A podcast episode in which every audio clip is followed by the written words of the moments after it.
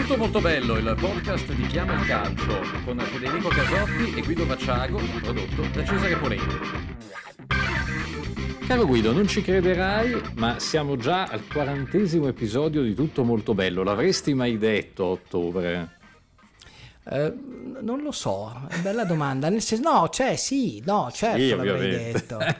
Splendidi quarantenni, magari. Splendidi quarantenni, virgola, esatto. Magari. No, ehm, non ho mai contato gli episodi, però... Mh, mm, anche perché 40 per più o meno 30-40 minuti, cioè se conti i minuti fa impressione, stiamo parlando di 1500 minuti più o meno che tante persone hanno speso ascoltando la nostra voce, nostri, le nostre considerazioni, i nostri racconti e, questo, e di questo siamo sempre molto molto contenti. La cosa che mi fa più piacere quando c'è qualche reazione sui social, qual- qualche messaggio, è l'idea di tenere compagnia alle persone con questo nostro eh, parlare, il fatto che qualcuno ci ascolti in macchina, qualcuno ci ascolti in treno, camminando, camminando è bellissimo, io sogno davvero di tenere compagnia a quelli che in questo momento stanno facendosi una camminata veloce, una corsa, perché è fantastico, cioè mi dà proprio l'idea di tenere compagnia alle persone che è uno degli scopi del nostro mestiere. Sì, sì, io, io sogno di tenere compagnia a quelli che vanno a fare la spesa, perché io sono un grande fruitore di podcast eh, alla... No, bisogna essere concentrati. Ah, mentre vado a fare la spesa. No, invece è proprio un... Ma questa possono... Poi ognuno ovviamente ha le sue perversioni e io ho queste che, che anzi è molto devo dire è molto zen, soprattutto se ci vai il sabato pomeriggio. ma anche ad ascoltarci anche il nostro pubblico, eh, anche magari in un periodo in cui di notizie ce ne sono poche e c'è tanto da dire, si chiacchiera tanto e bisogna un po' discernere, insomma, anche la, la qualità delle, delle informazioni. No? Eh, prendo eh, come spunto eh, Pogmentary, tu eh, te lo sei visto tutto immagino Guido. Sì, l'ho visto quasi tutto, devo dirti la verità, ti confesso tre, i primi tre episodi, eh, l'ho trovato bello un po' lento forse nella narrazione, però interessante. Insomma, speriamo che non sia anche una definizione che per il giocatore, per no, un bel credo, giocatore malento, no? che sono quelle non cose che, di cui la Juventus non ha, non ha, bisogno in questo momento, ma non credo neanche si dicano a Pogba. Ma c'è una frase che il compianto Mino Raiola mi sembra abbastanza, mi sembra ancora impossibile in realtà, anche vedendolo in questo, in questo documentario, che non sia più eh, tra noi, eh, dice a un certo punto l'85% di quello che si dice di mercato sono stronzate. No? Ed è una frase... Usa questo termine. Eh, mi ha fatto fra... male, mi ha fatto male perché mi occupo di mercato da vent'anni, però poi ho fatto eh, un esame di coscienza innanzitutto, ma soprattutto ho fatto un po' una statistica, mi sono messo a guardare eh, per eh, tre giorni eh, alcune cose del, dello scorso mercato eh, e vedere quante cose sono state scritte scritte quante poi, quante poi si sono verificate e eh, secondo me eh, Mino, che era uno che con i numeri ci azzeccava molto, eh, ha detto una, mm, una severa, eh, una triste, eh, una angosciante per quanto mi riguarda verità. Eh, è così. Guarda, c'è da dire, faccio una premessa, io sono uno che non vive benissimo il calciomercato, nel senso che io sono più eh, appunto la mia è una formazione più da telecronista, no? E quindi da, in quanto tele, cioè, amando raccontare le partite, amando raccontare eh, lo sport, eh, la chiacchiera di sottofondo, no? Soprattutto quando è una chiacchiera appunto basata su, eh, a volte su supposizioni o comunque anche su, eh, su fatti solo fino a un certo punto, ecco, mi interessa il, il, uh, mi, mi, interessa l'ufficialità, quello sì, no? mi interessa magari a volte eh, studiare un giocatore, quando magari a volte mi chiedono eh, i colleghi di, di radio, giornali, no? avendo commentato per tanti anni il calcio francese e l'olandese, seguendolo devo dire un po' meno rispetto agli, al passato, però sempre avendo un occhio di riguardo, magari a volte mi, c'è un giocatore che ha giocato, che arriva dal, da quei campionati ed è impredicato di passare a un club italiano, magari mi chiedono eh, un po' di, di informazioni, no? ed è una cosa che fa sempre veramente molto piacere. Ecco. Però l'idea della trattativa, la, il, l'evoluzione delle trattative, le smentite, gli appostamenti, eccetera, eccetera, è un qualcosa che mi appassiona il giusto, ma probabilmente non sarei stato un buon cronista di giudiziaria, evidentemente, anche traslando questa attitudine al, all'ambito extra, extra, sportivo, o in generale un buon cronista, ecco. Di, eh, eh, però ecco, è, una, è, è, un aspetto che, mm, quello della, del, del fatto che poi alla fine, dal mio punto di vista, si spara tanto nel mucchio e poi alla fine qualcosa per la legge di grandi numeri si becca, è un pensiero che a volte, semplificando molto, mi attraversa, anche se mi rendo conto che non è così, perché poi... Beh, no, non è così. Pur nell'atomizzazione attuale no, del calciomercato, ne abbiamo parlato anche con Gianluca Di Marzio eh, a dicembre, eh, fare bene il giornalista di mercato, anzi in questo momento eh, è, una, è, una dote, è una dote grandissima. È molto complicato Beh, e hai detto bene, c'è un'atomizzazione che rende meno comprensibile eh, eh, lo scenario eh, al, um, al, pubblico e quindi il pubblico poi non capisce, si confonde e giustamente dà la colpa a chi fa informazione. Eh, perché non può dare la colpa all'atomizzazione perché è un concetto un po' astratto e quindi lui in fondo dà la colpa al fatto che eh, ritiene l'informazione un unicum, invece poi in realtà purtroppo non è un unico corpo l'informazione, è formata da più parti e quindi poi lì eh, nascono i problemi. Ehm, però no, eh, io ti ho detto prima che è una triste verità quella detta da, da Mino, però nello stesso tempo voglio difendere anche il fatto che esiste un modo serio di fare di raccontare il calciomercato che ormai è diventato un genere giornalistico. Ed è un genere giornalistico che è a metà tra um, il fogliettone eh, perché ha proprio tutte le caratteristiche. Il fogliettone è quella cosa che nei giornali di fine Ottocento eh, teneva incollati i lettori e faceva sì che i lettori comprassero il giornale tutti i giorni. Era un romanzo spezzettato a puntate, l- molti hanno detto che il fogliettone era il, eh, come dire, l'antesignano delle telenovela, in realtà in fondo il fogliettone era l'antesignano del calciomercato, cioè eh, tu racconti una vicenda aggiornandola giorno per giorno e questo porta eh, il lettore in edicola, eh, porta comunque l'utente sul sito o sull'applicazione eh, per tornare a tempi più recenti. E quindi quello è sì. E, e poi ha un, un, altro, un, altro, papà, secondo me, il calciomercato, quello del fogliettone, che è appunto eh, il, il, giallo, la, la, fiction, il fatto che ci siano eh, dei racconti delle emozioni, eh, perché gioca sull'emotività del tifoso che sogna eh, che arrivi il giocatore o che è preoccupato che gli vendano il suo campione eh, preferito. Quindi queste sono le ragioni del successo del genere calciomercato e il fatto che poi ci si, ci si siano dedicati tutti perché mh, mm, ovviamente c'è tanto pubblico da conquistare, c'è tanta attenzione da dividersi e, e questo ha fatto sì che si siano moltiplicati i calciomercatari, chiamiamoli così. No, il, o calciomercatisti, insomma, che, che, che, dir si voglia, ma il punto è a chi giova eh, l'idea del, eh, dell'85%? Poi è una, è una cifra, è una percentuale giusta, sottostimata, sovrastimata, ma a, a chi giova un 85% appunto di stronzate in, una, in un contesto dove, eh, dove, comunque la credibilità del singolo giornalista di calciomercato invece dovrebbe essere al centro di tutto e dovrebbe guidarlo appunto nel, nel filtro. Poi è evidente che poi come in tutte le situazioni, o poi magari insomma, ti, chiedo anche qualche aneddoto di vita vissuta, eh, certo. è, è inevitabile poi che a volte in, in un percorso eh, uno prenda, prenda una strada eh, una strada completamente sbagliata, vada incontro magari a una cantonata, magari se ne renda conto troppo tardi, no? eh, che magari ci ha già sì, messo sì. la faccia. Insomma, la cronaca eh, più o meno recente del mercato è, è, piena, è, piena, di tutto questo e penso che chi è senza, chi è senza peccato sbagli, eh, scagli la prima pietra. Ma il, il discorso è, parlo proprio invece delle, delle balle di mercato, no? parlo proprio di quelle situazioni eh, che sembrano un po', diciamo, costruite, quasi costruite a tavolino, ecco, quelle a chi giovano? Beh, insomma, giovano al traffico dei siti fondamentalmente.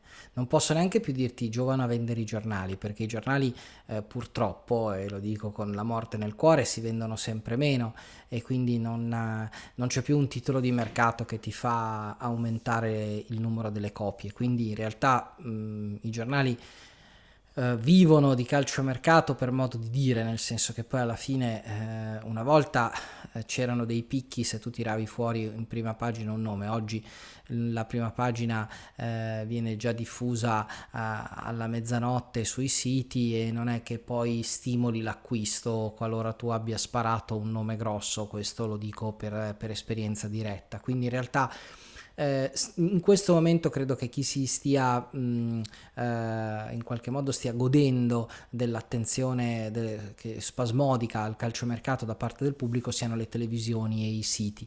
In particolare i siti possono moltiplicare con una notizia eh, bomba o simil bomba possono moltiplicare il loro traffico. Allora se io ti dico che eh, Neymar eh, va alla Juve, io per una giornata vivo di rendita perché tanto il sito è gratis, quindi non ti costa e quindi tu vai per curiosità a vedere eh, quale follia ci stia dietro la notizia di Neymar alla Juve.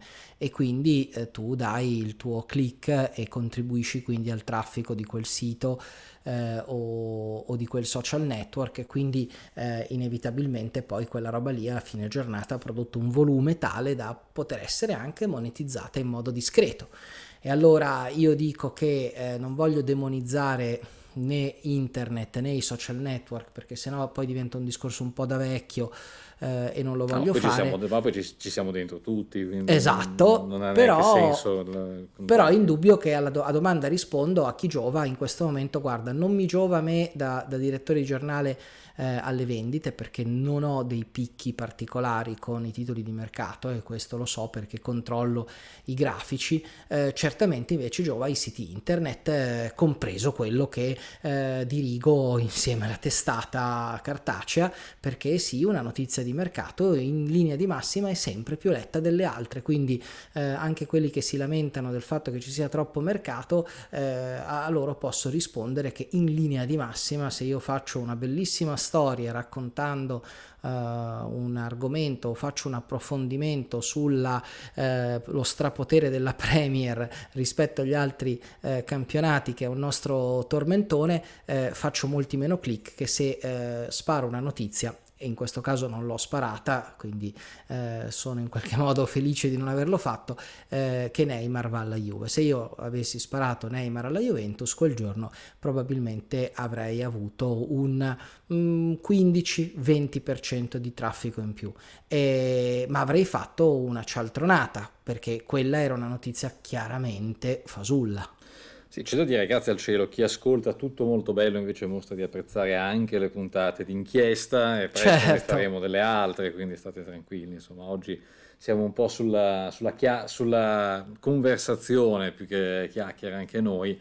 Ma eh, il discorso... Oggi un po' rompiamo la quarta parete o facciamo del metagiornalismo, spieghiamo che cosa c'è dietro, spieghiamo come, come mai a volte eh, si provoca eh, le arrabbiature o le ansie del pubblico.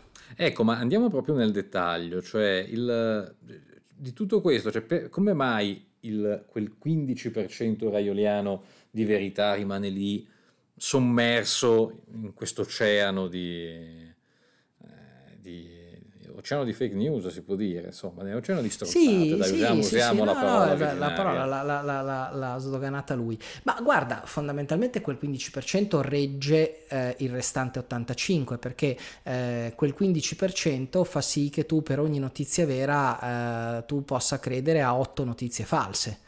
Eh, perché una volta ne hai visto che eh, l'informazione ne ha beccata una e quindi tu ogni volta non sai se ti trovi di fronte a una, se è una delle otto false o è quella vera e quindi eh, ecco perché poi ci vai dietro, ecco perché sei eh, coinvolto emotivamente. Perché quel 15% rimane sotto? Beh, fondamentalmente perché eh, il calciomercato è un genere che ha conquistato, e lo abbiamo spiegato prima, sempre più pubblico e quindi tu devi fare contenuti di calciomercato. Se tu eh, hai, eh, come posso dire, eh, materia prima, cioè notizie vere sono, eh, sono poche, eh, indubbiamente eh, in parte dovrai eh, fabbricarle. Ora non dico che ci siano l'85% di invenzioni, perché io in quell'85% dividerei eh, le, le, le, stronzate in, vari, eh, in varie, come posso dire, in varie categorie. Eh, ci sono i cialtroni, ci sono proprio i cialtroni, eh, cioè eh, sedicenti guru del eh, calciomercato che eh, a tavolino mh, inventano o comunque con verifiche, con fonti poco attendibili costruiscono delle notizie e con quelle poi ci campano. poi ci sono i rimbalzi, i rimbalzi spesso dall'estero. Eh, si creano dei cortocircuiti eh, meravigliosi per cui, per cui un, un, un, uno scrive una riga insignificante in fondo a un pezzo no, di un giocatore legato a una squadra. Quella riga viene letta da un giornalista eh, da un corrispondente mm, che ne so di un giornale spagnolo in Italia e la gira agli spagnoli dicendo guarda eh, che su quel tal giornale c'è un riferimento ehm, il giornale spagnolo la spara e a quel punto poi torna in Italia e lo stesso giornale che l'aveva scritto per prima la, la riprende. e dice in Spagna dicono no guarda in Spagna non dicono eri tu che per primo l'hai scritta ma non ne avevi dato importanza e poi nel filo nel rimbalzare eh, si è creato l'effetto valanga. Eh, e, mm, e poi ci sono le e poi c'è una questione che invece qua entriamo in gente che lavora più seriamente eh, c'è quello che è la narrazione live. Eh, cioè il calciomercato una volta si raccontava eh, in maniera più concisa perché era più conciso il calciomercato, durava tre settimane quando noi eravamo giovani e compravamo i giornali sportivi, i giornali sportivi per, quindi, per tre settimane, per 20 giorni facevano il mercato, poi finiva perché si chiudeva il mercato, si chiudevano le liste, fine. Ora il mercato dura praticamente tutto l'anno e certamente dal giorno in cui finisce il campionato fino a che non ricomincia eh, possono esserci anche 60 giorni di calciomercato. Eh, 60 giorni di calciomercato significa iniziare a raccontare tutte le trattative e ogni squadra oggi ne apre 10 per concluderne una. Se io le racconto tutte perché ogni giocatore sondato diventa un titolo, è ovvio che scriverò 9 eh, racconterò di 9 operazioni che non si realizzano e una sola si realizzerà ho scritto nove stronzate? No, nel mio modo di vedere no, perché quelle erano operazioni che potevano, che potevano eh, evolversi. Eh, io eh, raccontando tutti i giorni, facendo un racconto quasi live del calciomercato, è ovvio che ti dico eh, la tal squadra ha sondato quel tal giocatore. Ehm, a quel punto c'è tutto quella sfumature di linguaggio. Io adesso per esempio ho parlato di sondaggio, che è un termine abusato no? nella narrativa del calciomercato, poi c'è il termine idea, poi c'è il termine ipotesi. Ecco, ma sono dei la codici. differenza tra idea, ipotesi e sondaggio, facciamo un po' di glossario spicciolo. Di glossario. Allora, guarda, il sondaggio è quando tu hai eh, bisogno di un difensore centrale e hai la tua lista, ogni squadra ragiona con le liste.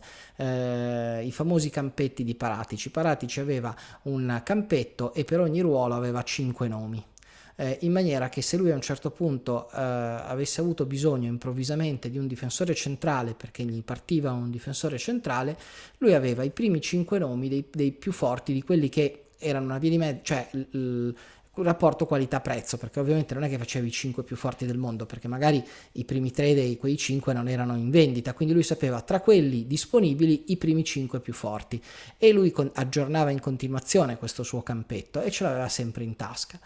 Eh, quindi eh, significava che se, un se, tu hai bisogno di un difensore centrale, ogni squadra ha appunto il campetto di Paratici fatto dal proprio direttore sportivo con 5 nomi o addirittura 10 nomi. A quel punto tu li senti tutti e 10 quello fai i sondaggi per capire che disponibilità c'è.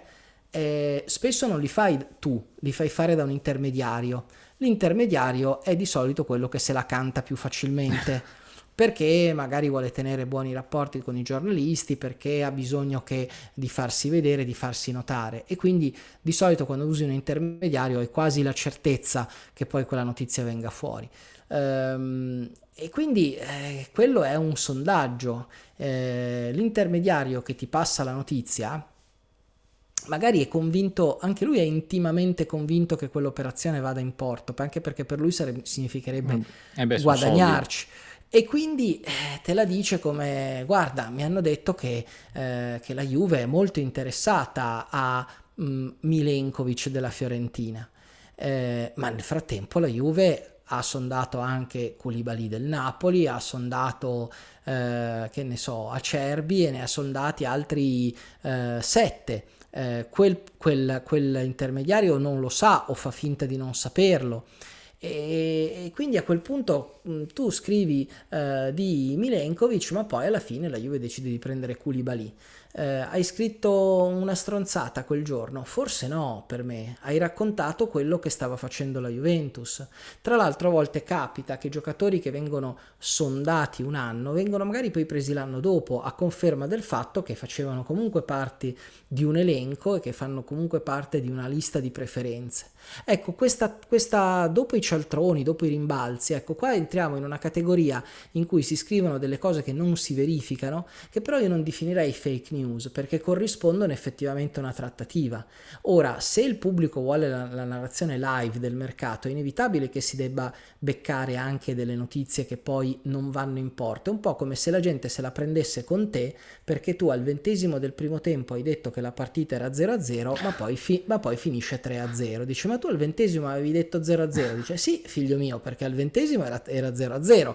Eh, ecco, nessuno si è mai lamentato con te perché a un certo punto della telecronaca cronaca hai pronunciato un risultato che poi non era eh, quello finale e più o meno siamo alla stessa stregua. Mi rendo conto che eh, è difficile da accettare, dice perché allora io però mi emoziono perché tu mi dici che la Juve prende Tizio, poi invece prende Caio, oppure mi fai preoccupare perché mi dici che la Juve vende Caio e poi invece non lo vende, oppure eh, lo so, però allora a quel punto ti consiglio di, eh, eh, citando i Green Day, Wake Me Up When September End, in questo caso When August Ends, eh, perché eh, il mercato finisce ad agosto e vi addormentate, vi ibernate mediaticamente e vi svegliate alla consegna delle liste. Con eh, la, la, famosa tabella che c'era una volta della, sulla gazzetta con la quale si passavano tutte le estati. Con, eh, certo. Gli, eh, acquisti, cessioni, e poi qua, tutto, è, è, andato, tutto è andato all'aria quando ho incominciato a mettere la, la, la, terza colonna, quella degli obiettivi. No? esatto, tutto, no? negli obiettivi c'è, c'è, un po' di tutto. Tra l'altro nei giornali quella degli obiettivi è un incubo, perché quella tabella da aggiornare non è facile, perché poi tu ogni tanto devi, vabbè, acquisti, cessione, più o meno, a fine giornata vedi qualcuno ha ufficializzato qualcosa e aggiorni, ma gli obiettivi devi sempre aggiornarla, aggiungerne, toglierne. Eh, se stai dietro a tutte quante le cose che scrivi, a volte la colonna degli obiettivi è mm, ciccionissima, è piena di nomi, inzeppata di... Eh, infatti ogni tanto devi fare pulizia e dire ma questo è ancora un obiettivo, eh. è, una, è, un, è, un, disastro quella tabella da, da gestire. No, anche perché poi immagino che nel momento in cui, eh, si, eh, nel momento in cui si lavora seriamente, no? anche quando si lavora seriamente, diventa comunque difficile nel mercato, soprattutto quando il mercato si evolve, mm, a maggior ragione il mercato di adesso, ma non solo, è fatto di voci con i social media, in particolare Twitter, che diventano degli amplificatori, no? E quindi eh, diventa difficile poi anche eh, schivare delle pallotole, farsi venire il dubbio, no? magari a volte dice ma, ma non è che sono io quello, quello, che, quello che, sono rimasto indietro che prendo il buco, no? Eh, non so, penso ambito, mi vengono in mente in ambito Juventus eh, almeno tre eh, situazioni eh, sulle quali mi piaceva sentire un po' il tuo, anche il tuo parere, ma dai, dall'esterno a me ha colpito molto eh, in tempi recentissimi la trattativa Vlaovic, no? perché eh, l'arrivo di Vlaovic si è concretizzato veramente nel giro di poco più di una settimana, dopo che sì, insomma, da qualche parte qualcuno l'aveva, l'aveva anticipato, c'erano state però delle, insomma, era stato messo abbastanza in sonno, abbastanza in ghiaccio, poi è, la trattativa si è evoluta improvvisamente nel giro di, di una settimana, ma penso ovviamente anche a Cristiano Ronaldo, che sembrava quasi troppo bello per essere vero da un certo punto di vista, e al contrario invece quella che poi si è rivelata invece una bufala, ma che a un certo punto era una di quelle cose che si autoalimentavano e quindi non poteva non essere vera a un, certo punto di, a un certo punto perché tutti la riprendevano, che era quella di Guardiola sulla panchina della Juventus nell'anno in cui arrivò, arrivò poi Maurizio Sarri. Sei gentile perché mi citi tre episodi in cui tutto sommato io... Ne sei uscito bene. no, ci ho fatto bella figura, poi ne raccontiamo un altro in cui ci ho fatto una cattiva figura, se no poi sembra che siamo qua a, a, a elogiarci reciprocamente. Eh, no, eh, allora, eh, la questione Guardiola eh, fu pazzesca perché la questione Guardiola eh, nacque eh, parallela in un mondo parallelo, un mondo molto social. Ehm, devo dire che i media ufficiali tutto sommato ne stettero abbastanza alla larga, chi più chi meno. Ehm, però eh, nel frattempo si era alimentata questa, questa è un'isteria a un certo punto. Sì, una narrazione mostruosa. Eh, secondo, io poi a distanza ho fatto delle analisi. C'è un mio collega, Fabio Riva, che eh, sta scrivendo la tesi su questo. eh, è una tesi in scienze della comunicazione, sta scrivendo il caso Guardiola. Lo inviteremo quando, la, sì? quando si laureerà, lo inviteremo al, nel podcast per, per, farci raccontare la sua teoria perché eh, no, no, ci, dà delle, ci, dà delle, ipotesi più, eh, più scientifiche. Eh, io posso riassumere in maniera un po' più grossolana. Ehm, l'alternativa era Sarri, che poi è quello che è stato ingaggiato, non piaceva. Eh, Guardiola era una realtà alternativa che affascinava molto molto di più, la gente voleva credere in quella ipotesi e quindi cercava conferme ovunque.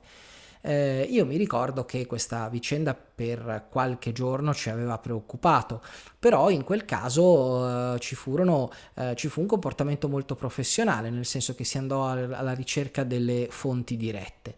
Le fonti dirette nel nostro caso le aveva un cronista molto bravo che si chiama Filippo Cornacchia che parlava per esempio con il fratello di Guardiola il fratello di Guardiola che gli fa anche un po' da agente continuava a rassicurarlo sul fatto che no, poi, mai e poi mai sarebbero andati alla Juventus e che non c'era stato nessun contatto eh, in, quei, in quei giorni. Ce n'era stato uno risalente a marzo ma che poi non era sfociato in niente.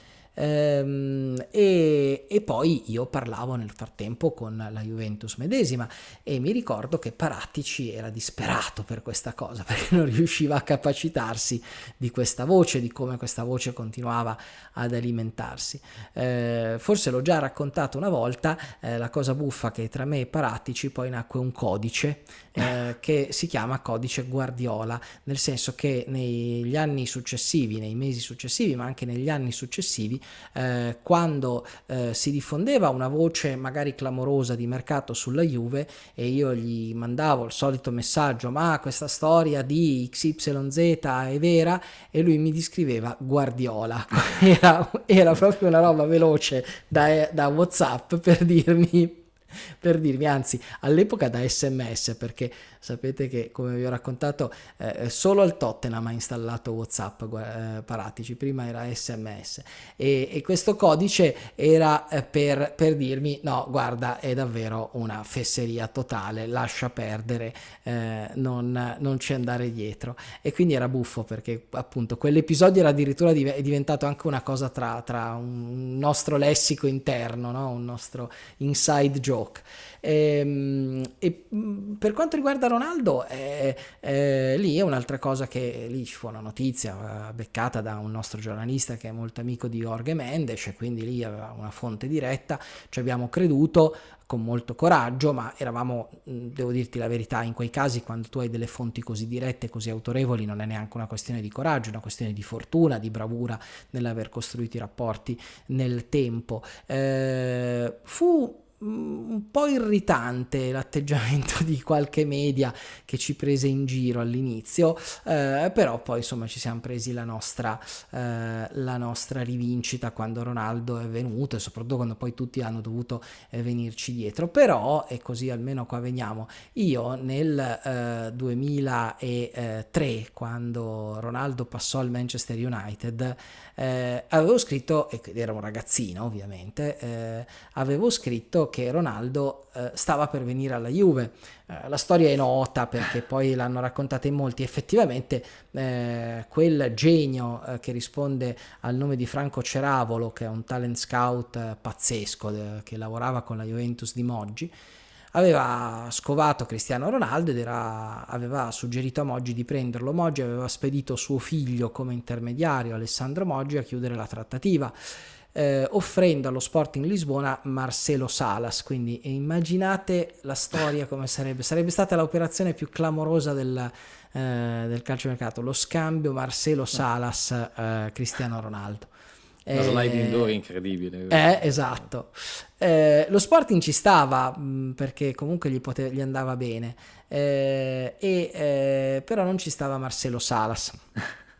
E quindi il primo giorno della trattativa io scrivo che eh, in ballo questo scambio, eh, ma poi il giorno dopo dico ah, attenzione, clamoroso, Salas non vuole andare allo Sporting e quindi eh, lo Sporting vuole, eh, mi sembra 9 milioni di euro.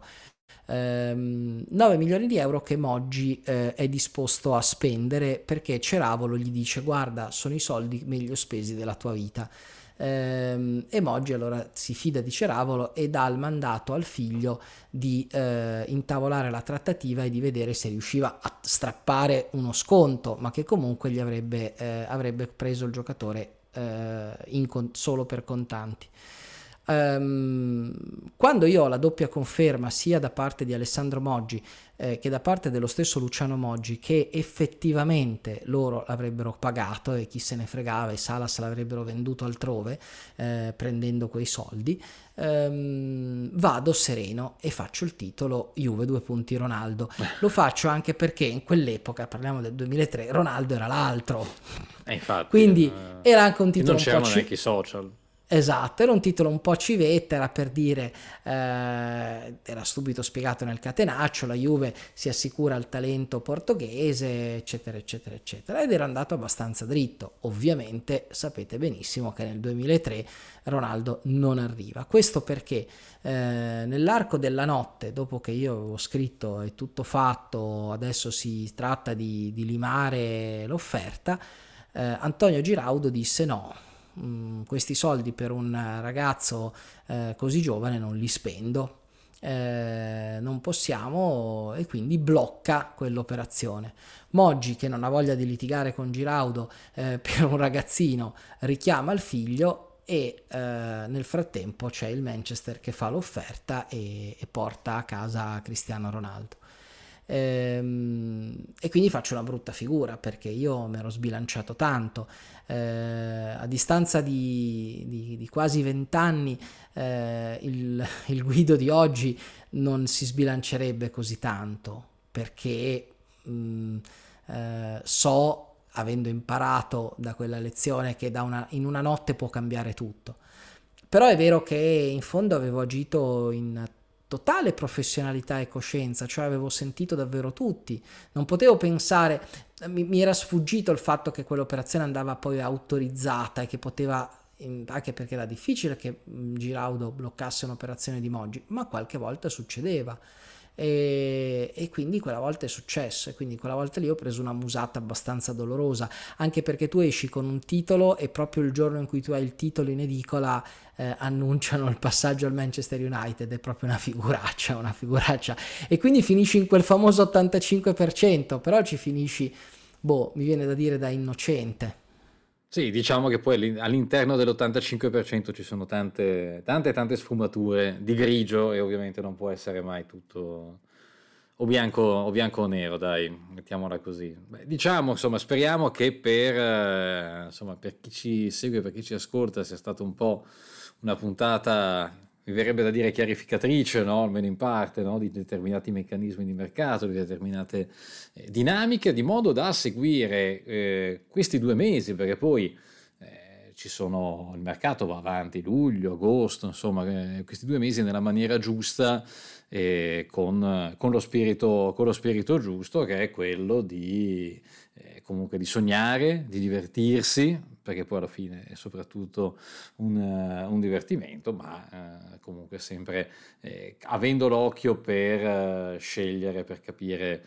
dove poter, dove poter ricevere le, le, informazioni giuste. È un calciomercato che dura, dura tantissimo, peraltro ecco, apro, insomma, ho aperto con un'invettiva sul calciomercato, chiudo con un'invettiva sul calciomercato per me dura troppo, cioè per, a maggior ragione adesso che quest'anno finirà dopo la quarta giornata di campionato, che secondo me è una, è una follia. Dovrebbero chiuderlo tutti, ma dovrebbe arrivarci secondo me la UEFA per prima, eh, lo chiudano il venerdì prima del primo weekend di campionato, tanto ormai giocano tutte lo stesso, più o meno allo stesso modo.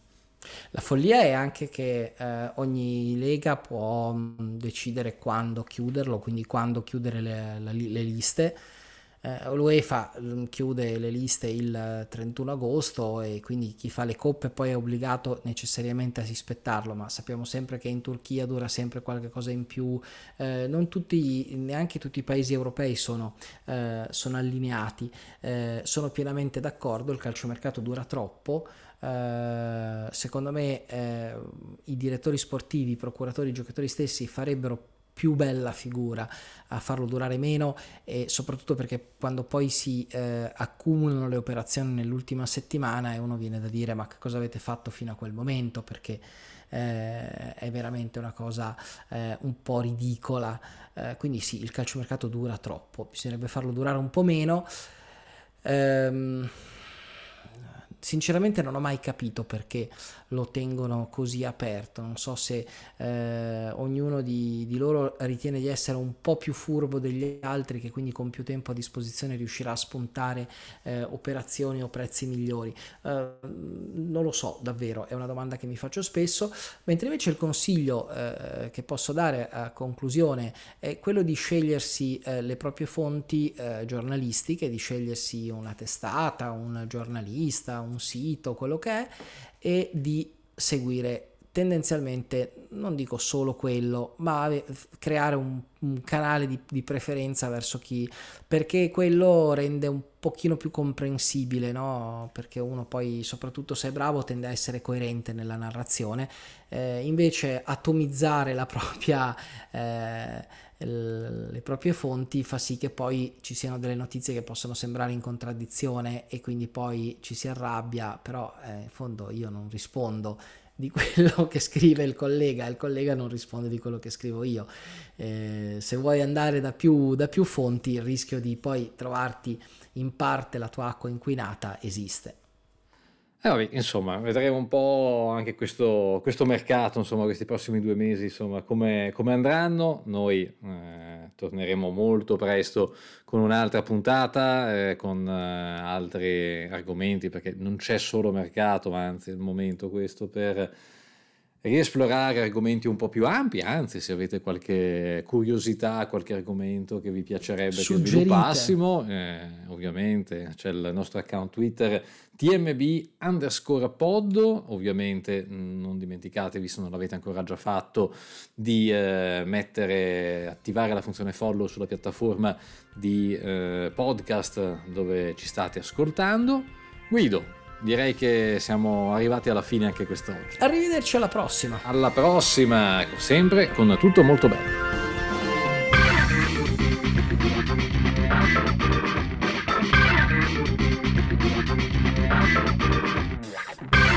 Tutto molto bello, il podcast di Chiama il Calcio con Federico Casotti e Guido Vacciago, prodotto da Cesare Polenghi.